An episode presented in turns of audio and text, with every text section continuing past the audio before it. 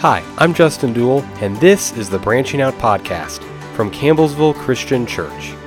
This is a place for connecting the words of Scripture to our hearts, minds, hands, and feet, so we can better abide in Jesus, the one true vine.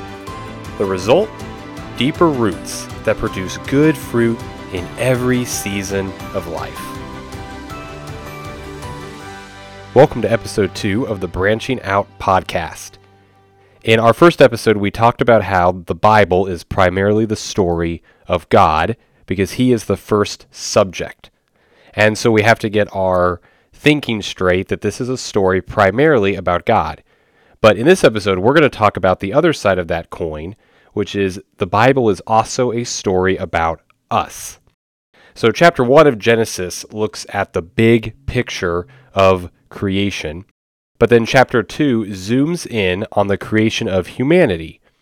So if you pay close attention, you'll notice chapter 1 goes through all seven days of creation, but chapter 2 actually tells the story again, but spends pretty much the entire time on what happens with day 6 in the creation of people.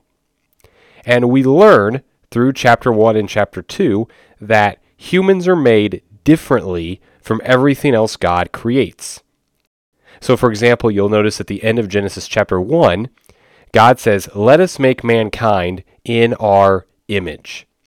So, there's something different about people that everything else God created did not have.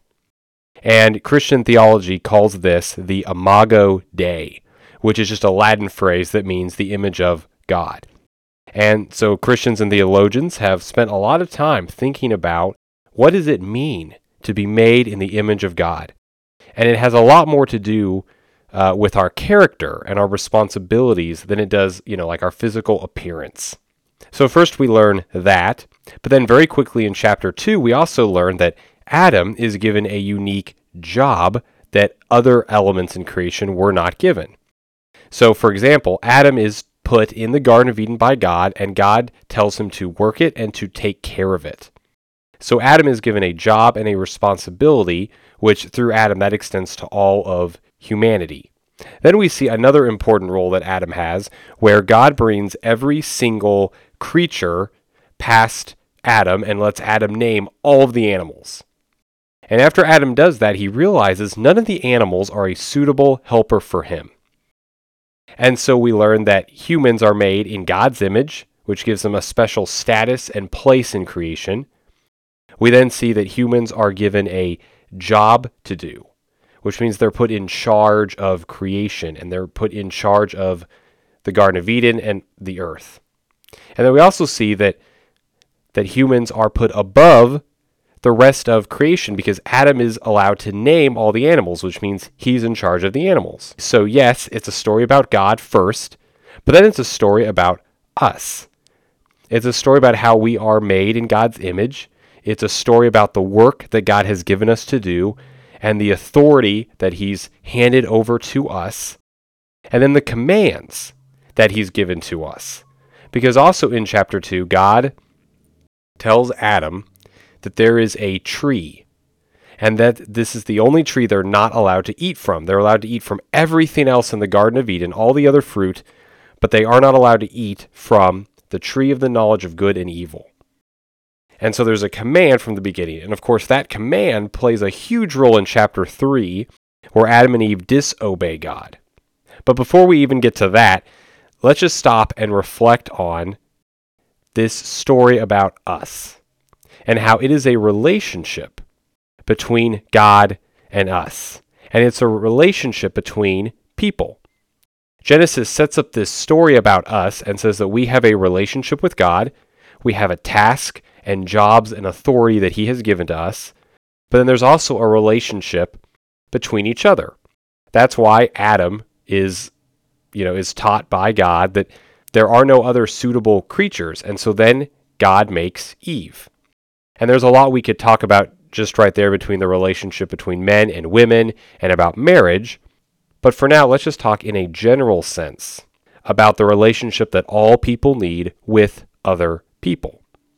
And so Adam realizes he needs Eve, and that's also a lesson just generally that all people, we need each other. We need others. We can't do this by ourselves. And so we learn from God's word in Genesis chapter 2 that we're created with a special role. That's the image of God.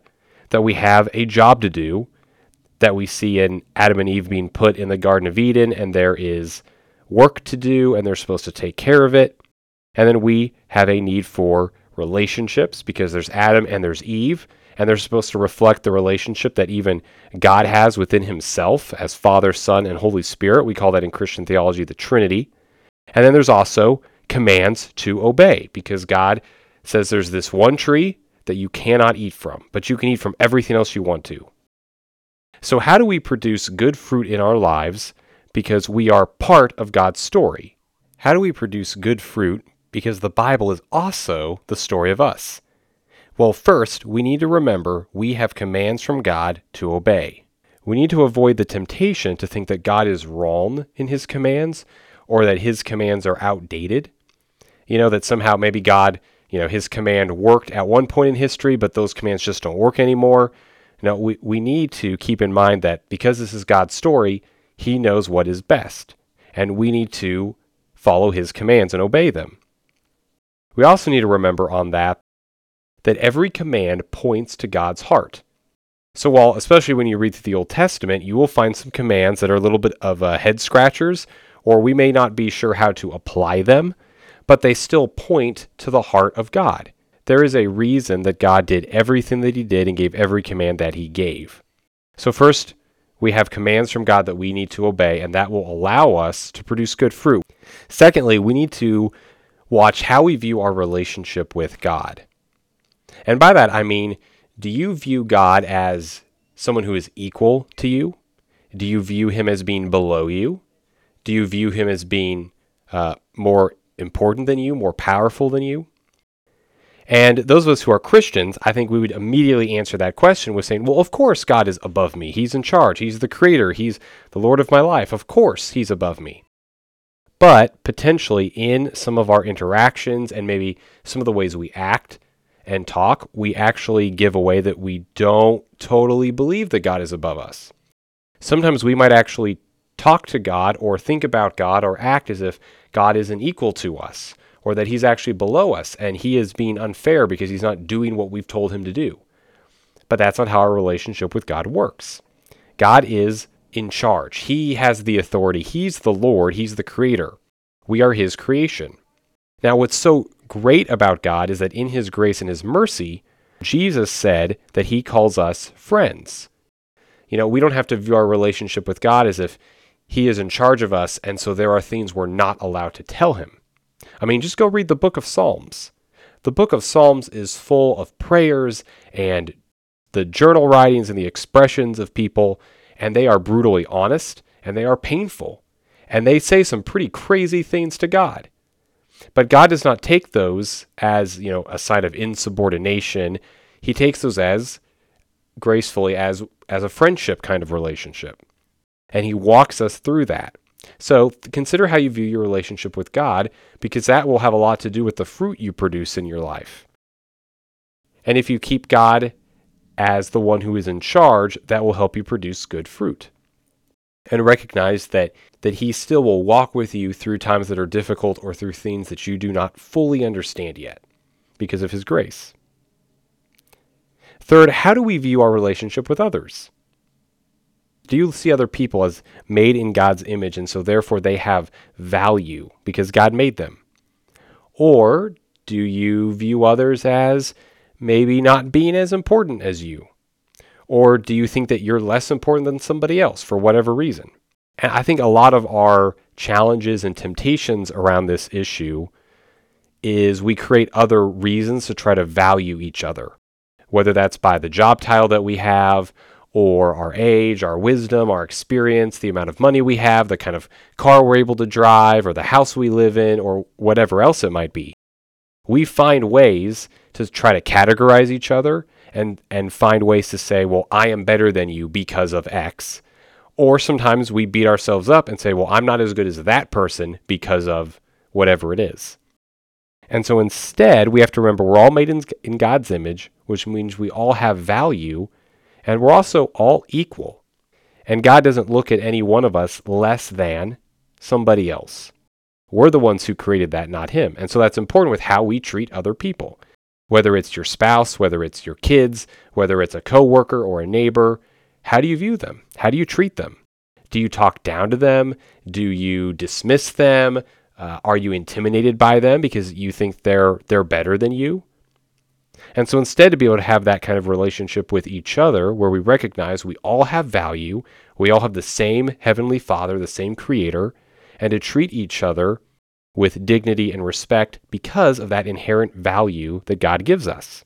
And then lastly, this produces good fruit in us because it impacts how we read the Bible and how we interpret it and apply it. So it's really important to remember that this is primarily the story of God. Because that means when we read a Bible passage, the first question to answer is what does this passage say about God? When you can answer that question, that will help to ground all other discoveries and observations and applications. You start with, okay, what is this telling me about God? And then move to, well, what does this tell me about myself or about people?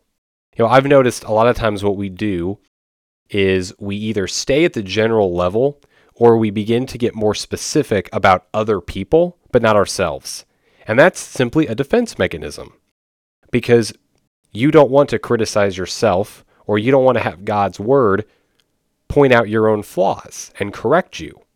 And so rather than having to admit something specific that this story applies to you about, you keep it very general so you don't really have to think about it too much. Or it's always about somebody else. You think about how somebody else should read this passage because there's something they need to learn from it instead of saying, well, what do I need to learn from it? How can I change? So, as we wrap up, let's remember that the Bible is a story first about God, and then it's a story about us. And it's a story about our relationship with God and the important role that He's given to us.